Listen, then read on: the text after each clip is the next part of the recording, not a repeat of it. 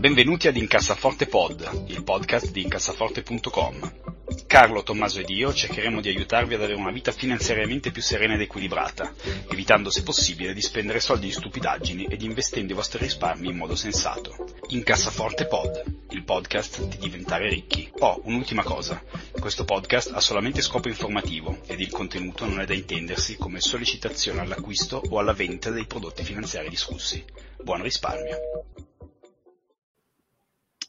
Salve a tutti e bentornati dopo un periodo di meritata vacanza eh, ad una nuova puntata di Incassaforte Pod. Io sono Andrea Alfieri, con noi c'è un neopapà, Tommaso De Benetti, congratulations. Ciao a tutti, ciao a tutti. Eh, che ci racconterà di come, di come, le gioie della paternità eh, lo hanno travolto in un turbine di cacche e eh, pappette probabilmente. Eh, c'è, c'è, c'è con noi anche Carlo Inflazione. Sì, mai, detto mai anche, detto, oggi, esatto, esatto. Inflazione alle stelle proprio, si impenna, si impenna. Sì, tra l'altro in un tripudio sempre di, di, di bellezza, recentemente ero al lago e ho visto passare gli Starlink di Elon Musk. Eh, che devo dire un po' dappertutto, sì, quest'estate. Sì, sì. Eh, sì, che devo dire, devo dire sono comunque impressionanti. Eh, Scusa, ma li hai visti passare in cielo? Tipo, sì, sì, in cielo, sì, tipo in cielo. la cometa. Sì, sì. Okay. Sì, sì, esatto. Sono passati per, per, tutto il nord Italia in queste ultime nottate, verso le 10 di sera. E, e insomma, si, si, parla di inquinamento visivo piuttosto, piuttosto importante, ma vabbè, eh, si sa che c'è gente che può. Ehm, benissimo, Tommaso, dai, eh, se vuoi raccontaci un pochino di quello che ha sconvolto la tua vita recentemente poi possiamo partire con le mail. Ok, voglio solo dire una cosa che contro l'internet uh, che c'è in Italia, secondo me la gente sarebbe disposta ad accettare anche il cielo completamente ricoperto di, di robot meccanici, penso, pur di poter navigare ah, sì, ti... accettabile. Ma è ancora così scarso? Sì, tipo, tipo Animatrix. Dipende, dipende, mo- sì, esatto.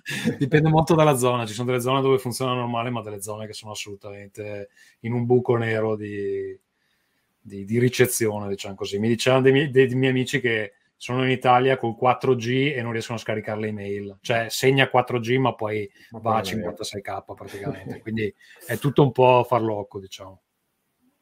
Sì, sì, sì, qui il 4G ha, poten- ha, una potenza assolutamente risibile, posso confermarlo perché sto facendo hotspot in questo momento, ho dovuto chiudere qualsiasi cosa, non riesco a vedere video, eccetera. Ecco. Quindi anche congratulazioni al team di, di, di StreamYard, che è il nostro provider gratuito di software per la registrazione, eh, che sembra, sembra più, o meno, più, o meno, stabile.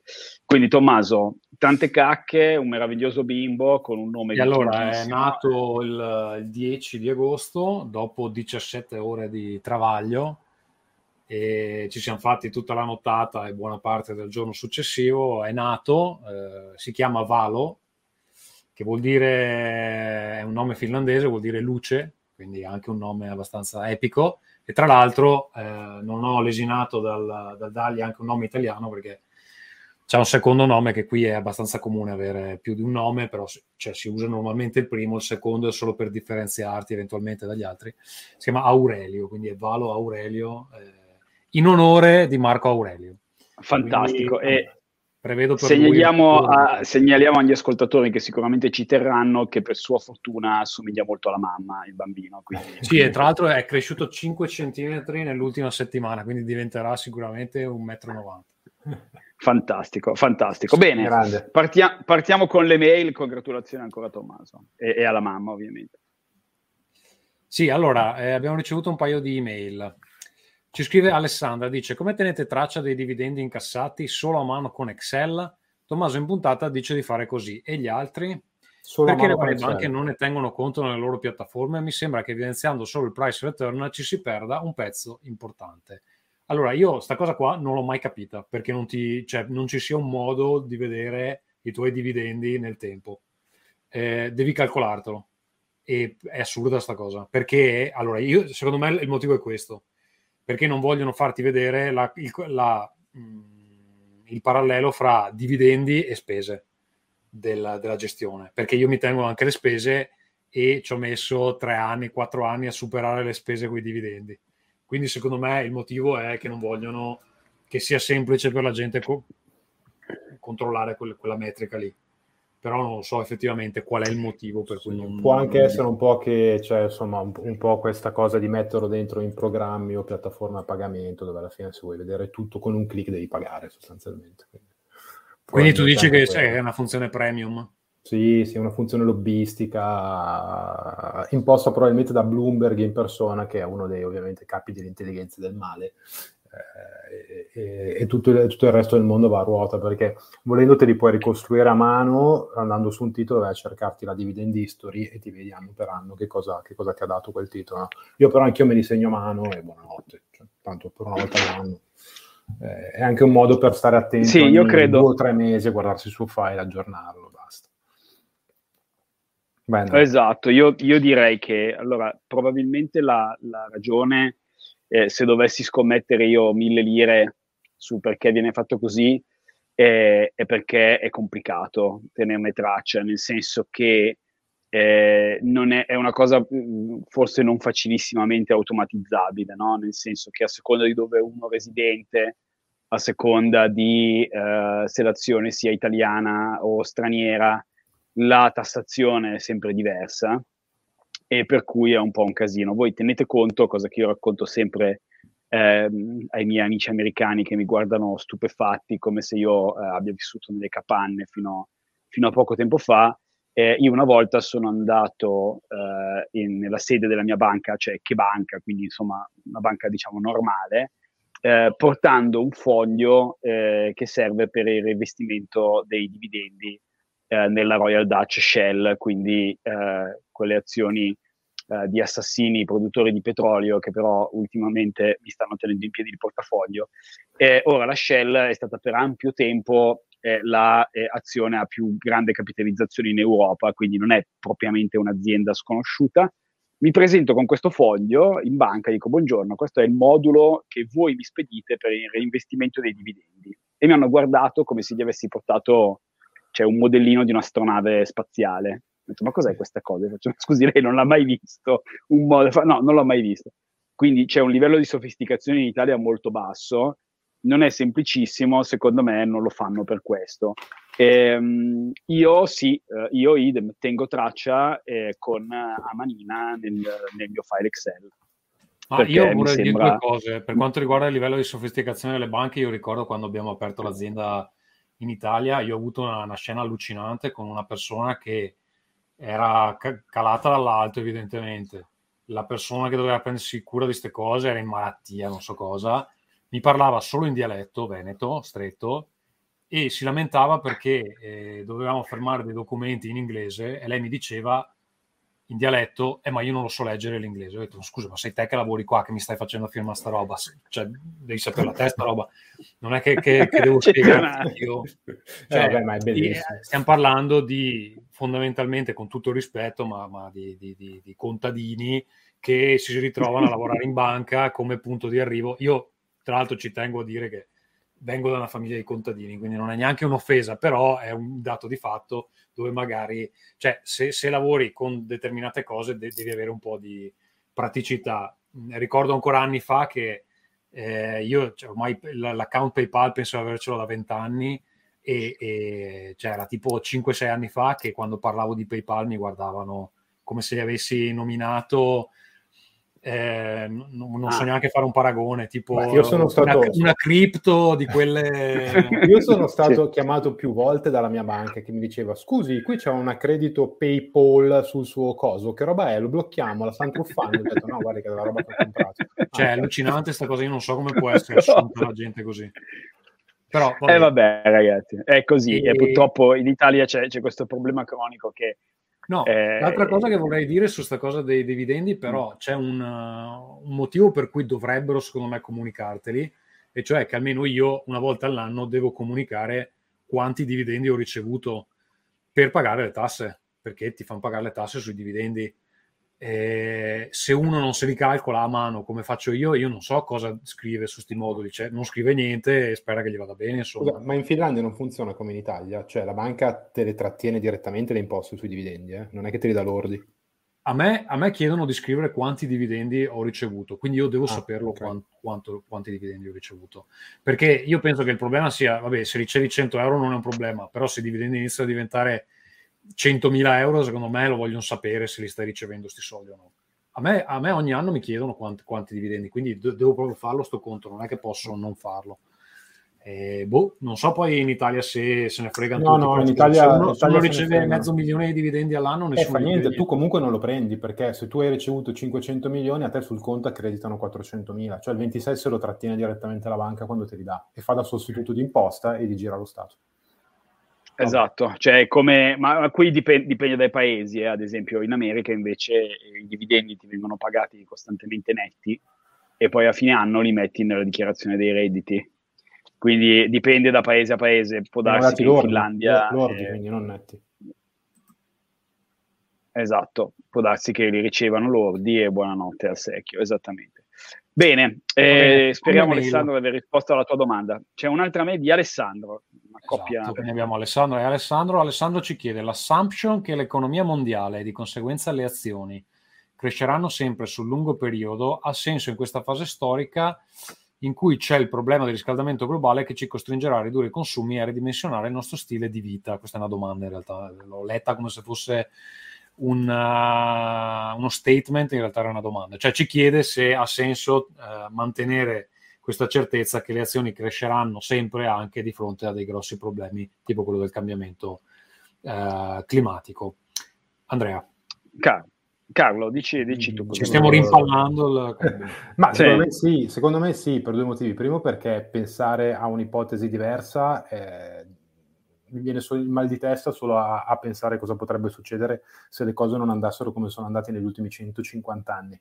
Uh, per il resto, mh, secondo me sì, l'assunto di base rimane vero. Poi si può un attimino andare più nell'approfondito e dire magari nei prossimi dieci anni ci si attendono ritorni minori che rispetto ai dieci precedenti, dove però eh, gli indici hanno fatto l'11 e il 12%, magari nei prossimi dieci anni non faranno l'11 e il 12 di media, faranno magari il 6, il 5, il 7, non lo so, magari con molta più volatilità, che può essere un problema, eh, però l'assunto di base che, che siano destinati ad aumentare, eh, secondo me rimane, perché se non fosse così vuol dire che va, non dico ripensato tutta l'economia mondiale, eh, però o c'è stata una guerra atomica oppure, non lo so, ecco, le altre ipotesi non le voglio neanche esplorare. Sì, il, il punto eh, addizionale da fare è eh, qual è l'alternativa, cioè eh, voi si spera guadagnate dei soldi e questi soldi, eh, una parte si spera la risparmiate. Eh, potete decidere di farci varie cose, ok? Quindi quale soluzione sia intelligente eh, è una questione relativa, no? Diciamo che eh, in questo contesto acquisire pezzi di azioni che generano profitti, secondo me, anche in questo scenario, no? prospettato da Alessandro, di, dove appunto si ferma la crescita dell'economia mondiale, eh, comunque non è una cosa sbagliata perché tu stai comprando un pezzo di eh, General Motors, Tesla, Microsoft, eccetera, che sono azioni che producono cose che vendono a persone o, o, a, o a società e su cui guadagnano del denaro. Quindi, essendo tu proprietario di un pezzo, una parte di questo denaro che viene guadagnato da queste aziende è, è di fatto tuo quindi che poi questo denaro in futuro sia magari meno, eh, speriamo di no, ma può, può accadere, eh, tant'è che possiedi sempre qualcosa che genera profitti. No, io ecco, mi preoccuperei molto di più dei, dei salari e del, e del, lavoro delle persone in questo momento che non di quello che faranno le, le azioni nei prossimi cinque anni, perché francamente adesso sarà, sarà un autunno in cui tante cose andranno un attimino, un attimino riviste. Uh, l'altro giorno parlavo con qualche cliente che confrontava le bollette della corrente su certe aziende energivore. Luglio dell'anno scorso, luglio di quest'anno siamo otto volte. Allora, se avevi 200 euro di bolletta e ne paghi 1500 o 1600 perché sei un bar, ti girano le scatole, eh, se fai produzione con alti consumi di energia, pagavi 100.000, ne paghi 950.000, insomma, eh, se io fossi un dipendente di quell'azienda direi, beh, aspetta un attimo, Beh, eh, vi, faccio, vi, faccio, un esempio. Io ho lavorato in passato per aziende eh, della, de, della, pasta e um, i, i, costi di produzione per le aziende eh, più da prezzo, quindi quelle diciamo più competitive, eh, sono eh, letteralmente raddoppiati. Quindi se l'input no, costava una volta 10, adesso loro costa 20. Cioè se, se, produrre un chilo di pasta costava 10, adesso costa 20. Quindi questo naturalmente è, è, è un, l'aumento percentuale è più elevato nei prodotti da prezzo che non nei prodotti eh, di alta qualità, no? perché naturalmente se l'energia aumenta eh, di 100 euro per ciascuno, chi vende pasta da 1 euro al chilo, chi vende pasta da 10 euro al chilo, l'impatto è ben diverso, no? perché è del 100% su, su, un prodotto da prezzo e del 10% su questo secondo prodotto premium, però per darvi un'idea del, dell'entità del dramma. Infatti, ehm, mi sembra un ottimo segue, bravissimo Carlo, nell'argomento della, della, settimana, che è energia alle stelle e inflazione, che sono due cose un po', un po collegate. Ehm, ci avevano detto circa oramai un anno fa che eh, le, l'inflazione sarebbe stata transitoria, siamo ancora allegramente ad un 10% annuo circa, sia in Europa che negli Stati Uniti. Eh, I costi dell'energia, ehm, eh, guardando in avanti, quindi i futures dell'energia, sono a circa 20-25 volte eh, quello che erano due anni fa. Eh, il gas naturale viene venduto a, all'equivalente oggi uh, di 1000 euro al barile di petrolio, più o meno 1000 dollari al barile di petrolio, quindi 1000 euro. Ehm, facendo una banale conversione di quanta energia c'è in un tot di gas e facendo l'equivalente a quanta energia c'è in un, in un barile di petrolio. Ehm, e non ultimo, eh, la Germania, che di base è un buono shortcut per, per dire l'Europa, ha visto i costi della produzione industriale aumentare del 37% anno su anno. Quindi, che significa che probabilmente questa inflazione del 10% eh, continuerà allegramente andando in avanti, perché se l'industria ha aumento di costi del 37%, è difficile che il 10% eh, sui propri ricavi venga poi eh, diciamo eh, nullificato in pochissimo tempo. Quindi una situazione potenzialmente tragica eh, Carlo, vuoi aggiungere altro? Eh, no, ma è sufficiente, è sufficiente così direi. Sì, ehm, allora due, due cose. Eh, uno, che cosa possiamo fare eh, per contrastare, per contrastare questo, questo fenomeno? Eh, intanto Tommaso, tu l'hai subita, beh tu hai subito un'influenza dal fatto che siete 50% di più in casa adesso, quindi, quindi già quello ha avuto un impatto, ma in generale lo sentite e cosa state facendo per, per limitare gli effetti? Allora, io l'ho sentita molto sulla roba da mangiare perché non ho la macchina per fortuna, quindi quella spesa perlomeno me la salvo. E eh, mia moglie è stata così saggia eh, qualche anno fa eh, da fare un nuovo contratto per quanto riguarda l'elettricità che eh, ha il prezzo bloccato a come era tipo tre anni fa. E mi pare che dura ancora un anno, anzi forse il prezzo è bloccato due anni fa, dura ancora un anno, dopodiché vorranno rinegoziare. E per il momento noi siamo al sicuro, però ovviamente se questa cosa continua no. Eh, intanto la ringrazio perché effettivamente è stata un'iniziativa sua eh, che al momento non, cioè non è che gli ho detto di no, gli ho detto vabbè ma dobbiamo farla sta roba, mi fa no no cambiamo, ho detto vabbè facciamolo e alla fine aveva ragione lei insomma. Per la roba da mangiare, invece, il, secondo me, eh, già prima del bambino avevamo iniziato a, a spendere eh, almeno il 50% in più di quello che spendevamo di solito in due. E cioè, è proprio evidente che ci sono. Eh, tra l'altro, guarda, per farti un esempio, le fragole, perché la Finlandia è famosa per le varie bacche di, di vario tipo, fragole, mirtilli, uh, poi vabbè, ce ne hanno alcune che, che crescono solo qua. Ehm allora, hanno avuto dei grossi problemi perché un po' eh, non, prima col Covid non potevano viaggiare, eh, di solito importavano tipo i thailandesi in estate per raccogliere le bacche, facevano queste cose qua. allora un po' col covid non c'era sta roba un po' con il costo dell'energia, un po' con la guerra in Ucraina. Tra l'altro, quest'anno hanno assunto un sacco di ucraini che ovviamente sono arrivati qui perché la Finlandia ne ha accolti un casino a raccogliere bacche, però adesso ovviamente li stanno licenziando perché sono, è finito il periodo. Quindi. Insomma, tutta una storia abbastanza tragica. Comunque, eh, lei è una grande divoratrice di bacche. Eh, a un certo punto gli ho detto fermati perché andavamo al supermercato a comprare una scatoletta con 12 fragole e costava tipo eh, 10,50 euro. Ho detto, cazzo, è un euro a fragola. Cioè, tipo Giappone. Sì, ma, cioè, a un certo punto il valore di una fragola non può essere così alto, insomma. Mangiamo qualcos'altro, mangiamo della segatura piuttosto. sì, o delle mele, piantate sì. un fragolo in giardino. Esatto. L'altro giorno ho comprato delle costicine, eh, vabbè, era tipo un chilo, ho pagato 21 euro, adesso non so come siano i prezzi in Italia, però anche lì dice, vabbè, allora inizio a man- cioè, mangio solo erba perché non, non, non, ha senso, insomma.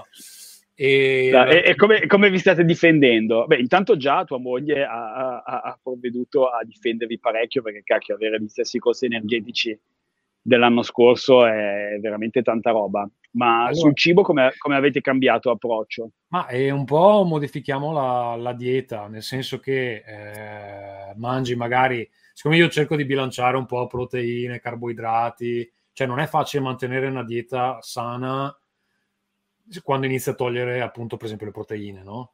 Però come fai? Cioè, se la carne inizia a costare uno sfaccello, a un certo punto dici, beh, non posso più comprarla così spesso, compro qualcos'altro.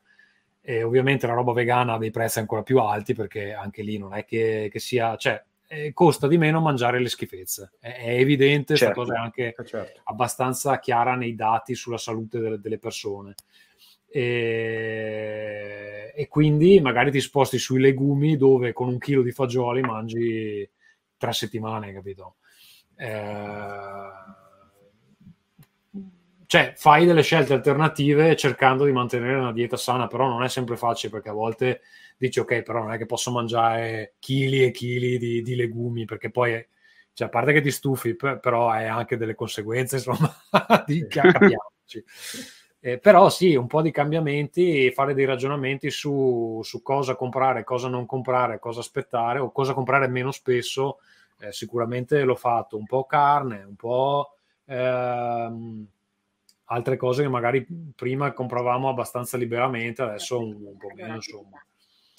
Diciamo che qui, qui, da me, empiricamente, al di là del cibo, mh, mm, qualcuno è stato, non so se più o meno lungimirante, ma aveva già provveduto invece a prendersi la stufa legna questo quest'inverno e probabilmente questi, l'inverno che arriverà gli, gli tornerà abbastanza utile. Leggevo che gli importatori di, di legna quest'anno hanno in previsione della domanda, raddoppiato il quantitativo di, di legna che importeranno appunto per, per, venire incontro alla domanda di, di, tutti questi stufari che si sono messi la stufa, la stufa legna in casa.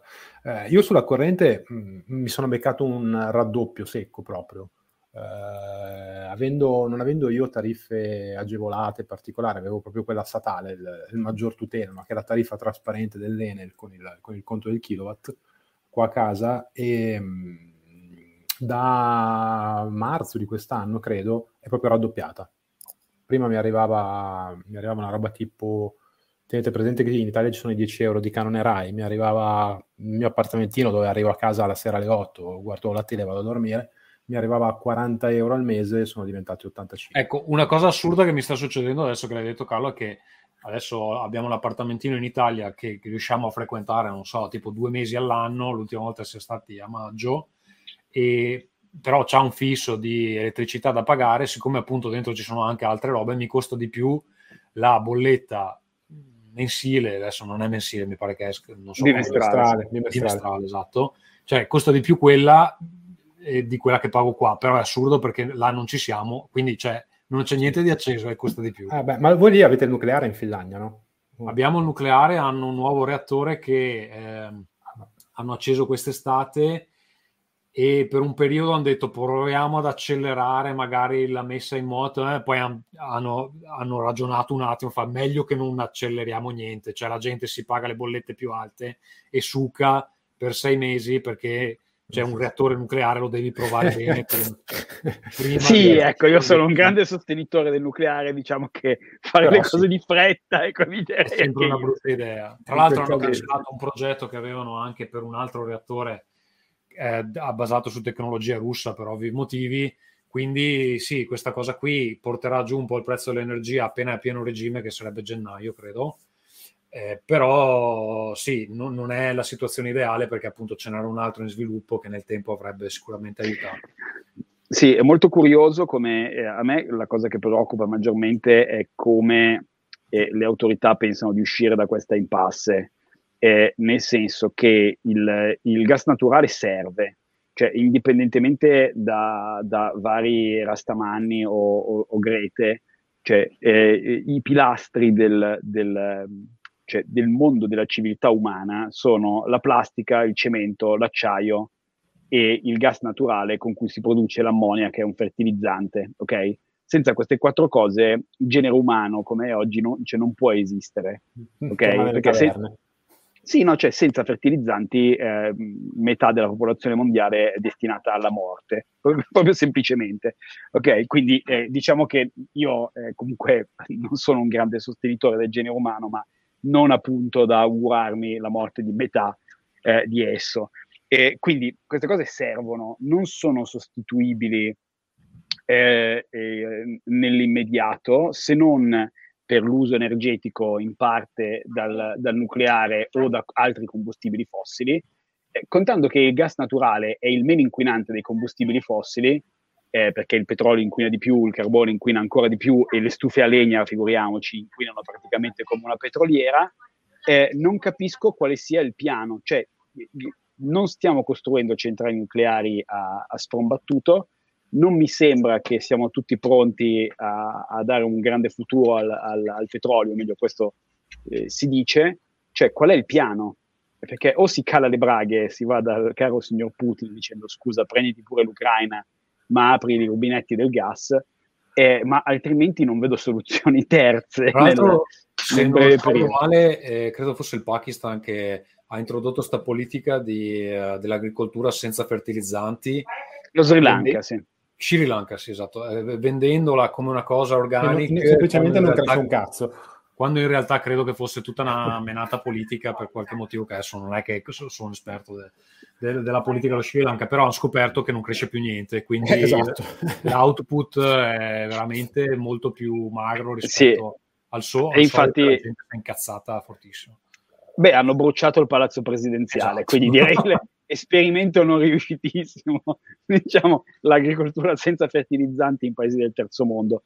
No, e poi la, hanno bisogno di, di, fertilizzanti e di OGM, no? Perché... Poi la, la, la, cosa veramente tragica in tutto questo è che eh, adesso oggi la notizia invece è proprio dal, dal Pakistan, dove la gente è scesa in piazza a Lauré eh, perché eh, o è Bangladesh, boh, non mi ricordo mai, li confondo sempre, insomma comunque uno di quei due paesi lì, Laure, che non mi ricordo dove sia perché sono un ignorante, eh, dove la gente è scesa in piazza perché nonostante eh, le bollette siano aumentate in modo vertiginoso, eh, hanno avuto mediamente tipo 16 ore al giorno di blackout.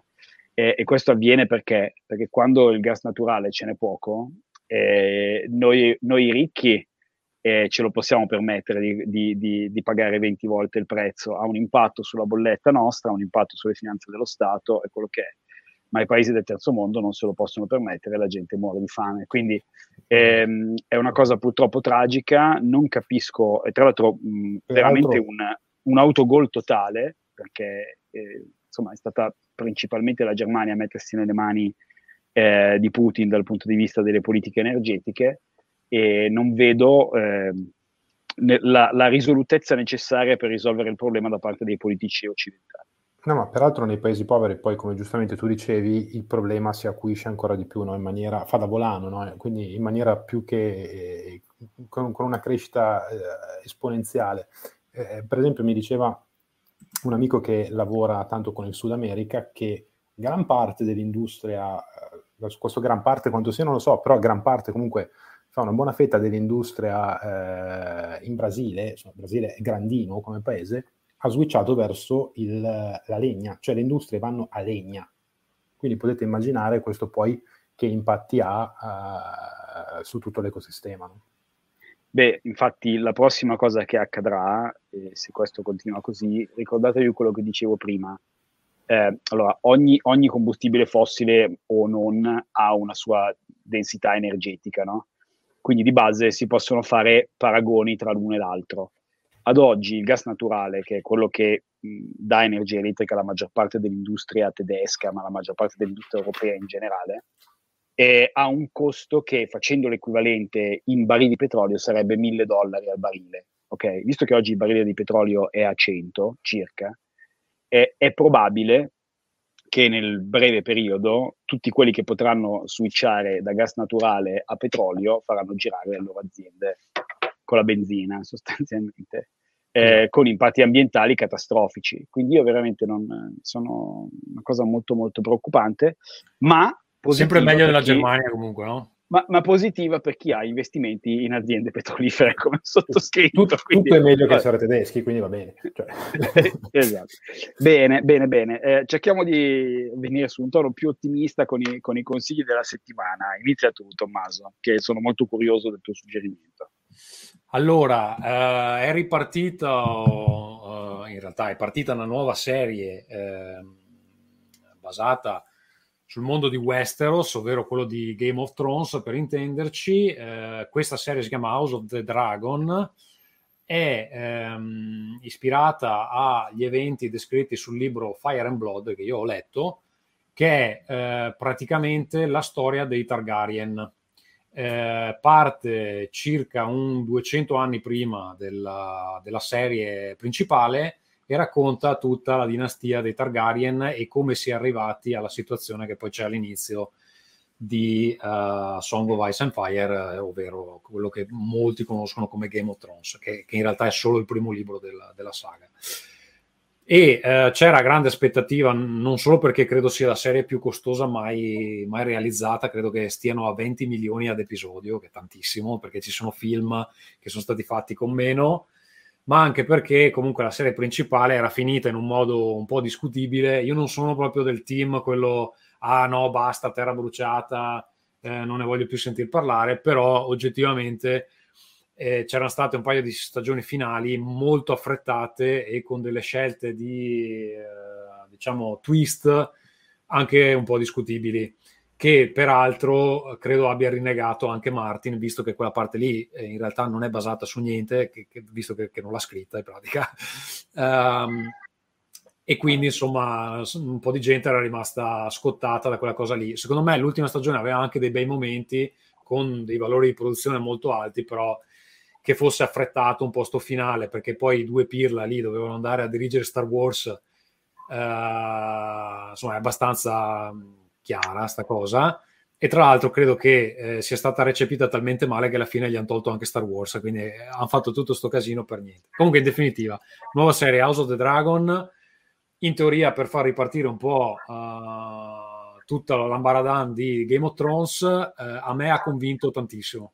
Primo episodio veramente solido, con dei valori produttivi che cioè, si vede che sono proprio spanne avanti qualsiasi altra roba, The Witcher, um, come si chiama, il, um, the, the, the, uh, Wheel of Time, tutte le altre serie fantasy che sono uscite nel frattempo, cioè è un ritorno alla forma di Game of Thrones, momenti proprio belli, uh, con una regia, una cura dei costumi, un, una fotografia eccezionali molto bravi anche gli attori. All'inizio ero abbastanza dubbioso su, uh, soprattutto sull'attore che avrebbe interpretato Damon Targaryen, che è lo stesso che fa il principe Philip in The Crown, perché pensavo che non c'entrasse niente.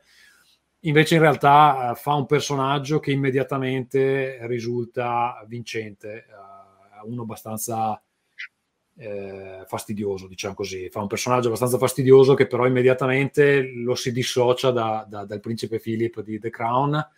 Ecco, l'unica cosa, veramente l'unica cosa che non mi ha convinto tantissimo sono gli effetti speciali che sono belli, ma si vede che sono un po' farlocchi, un po' come sono farlocchi quelli di The Witcher. Seco- non so se è che mi ricordo male quelli di Game of Thrones o... Cioè, hanno speso 20 milioni a episodio e hanno gli effetti speciali mazzi. Allora, c'è da dire che questa parte della storia è piena di draghi. Cioè, ci sono draghi a destra e a manca, ce ne sono tipo 10. Secondo me alcune parti con i draghi non sono così convincenti come me le ricordavo da Game of Thrones. Però lì è un po' andare a cercare il pelo nell'uovo, perché a livello di scrittura, a livello di tensione, a livello di attori eh, è proprio un livello alto. Quindi secondo me è un'ottima partenza. Poi vediamo sta cosa dei, degli effetti speciali. Cioè, cioè sono belli, ma c'ha dei movimenti dove sono un po' così. Magari ogni tanto quando si vede uh, King's Landing dice però sta cosa qua mi sembra un po' farlocca. Non so, mh, mm, quella parte lì mi ha lasciato un attimo così. Secondo me i soldi li ha spesi anche altrove, eh? non è che hanno speso solo in in effetti, in effetti speciali. Ed è questo che è bene, perché si vede che c'è proprio, cioè, ehm, proprio come è girato che hanno speso soldi. Quindi niente, se eravate di quelli che ah, Game of Thrones mai più, ehm, dategli una possibilità perché per me stavolta sono ripartiti bene. Poi io non so come prosegua. Eh. La storia, ecco, va detto che la storia questa volta ce l'hanno scritta, quindi se la vogliono fare male sono cazzi loro, perché in realtà la storia dei libri, la storia dei libri è anche bella. Quindi, tra l'altro, ecco, quel film là, scusate mi stanno chiamando, quel, fi- quel, libro lì è fatto un po' tipo Wikipedia, mh, mm, quindi non è proprio un romanzo, però ecco questa cosa qua, quindi mi muto perché Bene. mi stanno chiamando. Bene, Carlo. Vai. Allora, io questa settimana invece vi consiglio una serie TV su Netflix che è Sandman. Sandman è la serie TV tratta dal fumetto omonimo uh, che è uscito alla fine degli, degli, anni 90 dalla DC Comics e um, parla praticamente di questo signore del mondo dei sogni, appunto Sandman, che uh, è praticamente una, una, rivisitazione di quelli che erano gli dei greci, no? fa parte di questo, di questo pantheon di varie divinità eh, che si chiamano gli, gli, Eterni, non ho proprio Eterni in italiano, adesso non mi ricordo come si chiamano, eh, comunque una roba del genere, eh, ognuno rappresenta una diversa sfaccettatura dell'animo umano. E eh, vabbè non vi dico niente per, se, se, non lo conoscete per non spoilerare nulla, eh, è una serie ovviamente un po' fantasy, un po' onirica, un po' fantastica, eh, però è veramente veramente bella, cioè come era bello e come era avanti il fumetto vent'anni fa, eh, anche oggi ha quel tocco di poesia, di, di un po' di mistico, eh, quell'idea dell'invenzione, della narrazione, a volte nei personaggi, a volte nelle situazioni, che secondo me è veramente è un qualche cosa che oggi è tipico, è un po' tipico anni 90, come era, un po' la, la, la narrativa di, di, genere di quegli anni, no? in, in, senso diverso, anche Preacher, Preacher per esempio di, di Garth Ennis era un fumetto di questo tipo.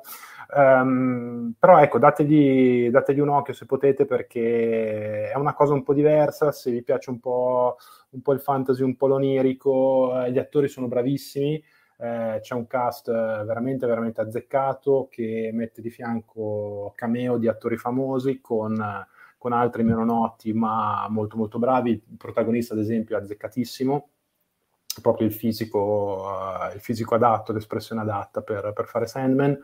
Uh, insomma, io mi sono divertito, non vedo l'ora che ci sia la seconda stagione. Sono dieci episodi, guardatelo. Io bene, vi dico bene. che è peggiore sia del fumetto che, del, che dell'audiobook. Quindi, L'audiobook sì. non lo so, però peggiore sì, però comunque non è brutto, dai. Non è brutto, non è brutto, è no, fatto abbastanza bene e le, le, le, diciamo che era abbastanza improbabile che riuscissero a farlo. Sì. Però sono più belle altri, le altre due versioni, secondo me.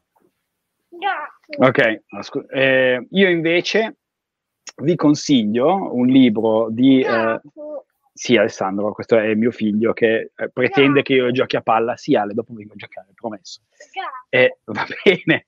Uh, che si chiama Randall Munro, è, il, è il, l'autore di XKCD, non so se lo conoscete, sono quelle strisce eh, basate principalmente sulla fisica e su altre cose molto molto simpatiche. Eh, il suo libro più famoso si chiama What If, che fa spaccare dalle risate, e nel 2019 ha fatto una specie di semi-sequel, sta per uscire What If 2 e ha fatto questo libro che si chiama How To, eh, che è sempre un libro scemo di cose sceme, ma basate sulla fisica, che io trovo molto, molto divertente. Quindi dateci, dateci una lettura, ma sicuramente guarderò sia House of the Dragon che Sandman perché mi interessano entrambi. Bene, eh, ragazzi, avete altro da, da, suggerire, spammare, salutare? Allora, eh, io ho iniziato la promozione della prossima campagna che partirà a novembre, ma abbiamo tempo e adesso gli indirizzi non sono così importanti, però stiamo lavorando a un altro gioco che si chiama Dead Air Seasons. Nel frattempo il precedente è in spedizione adesso, infatti la chiamata che ho ricevuto qualche secondo fa è perché mi stanno chiamando dal magazzino per chiedermi quante copie mettere su un bancale, eccetera, quindi adesso li devo richiamare. Quindi l'altro gioco è fatto, è pronto, stiamo iniziando con le spedizioni, ci vorrà un periodo perché dobbiamo spedirle un po' negli Stati Uniti, un po' in Australia, un po' in UK, eccetera. Però adesso stiamo, stiamo, abbiamo iniziato la promozione del prossimo gioco si chiama The Dare Seasons, arriverà su Backer Kit Crowdfunding, questa volta non facciamo Kickstarter, proviamo una piattaforma alternativa e poi vabbè eh, gli indirizzi dove trovare più informazioni eccetera potete facciamo così che se vi interessa mi seguite su Twitter e sicuramente li trovate a @tdebenetti bene Carlo io vi consiglio un canale YouTube, se, avete, se vi piace il calcio, avete qualche anno in più, non siete proprio giovanissimissimi, diciamo ne avete 40, in più, 40 o più, come ce li abbiamo noi. Il canale si chiama Redazione TICB, eh, scritto proprio così, e è un canale che ripropone in maniera integrale le cronache di tutte le puntate, di tutto il calcio minuto per minuto, dal campionato 1969 fino al 1976-77, se non sbaglio.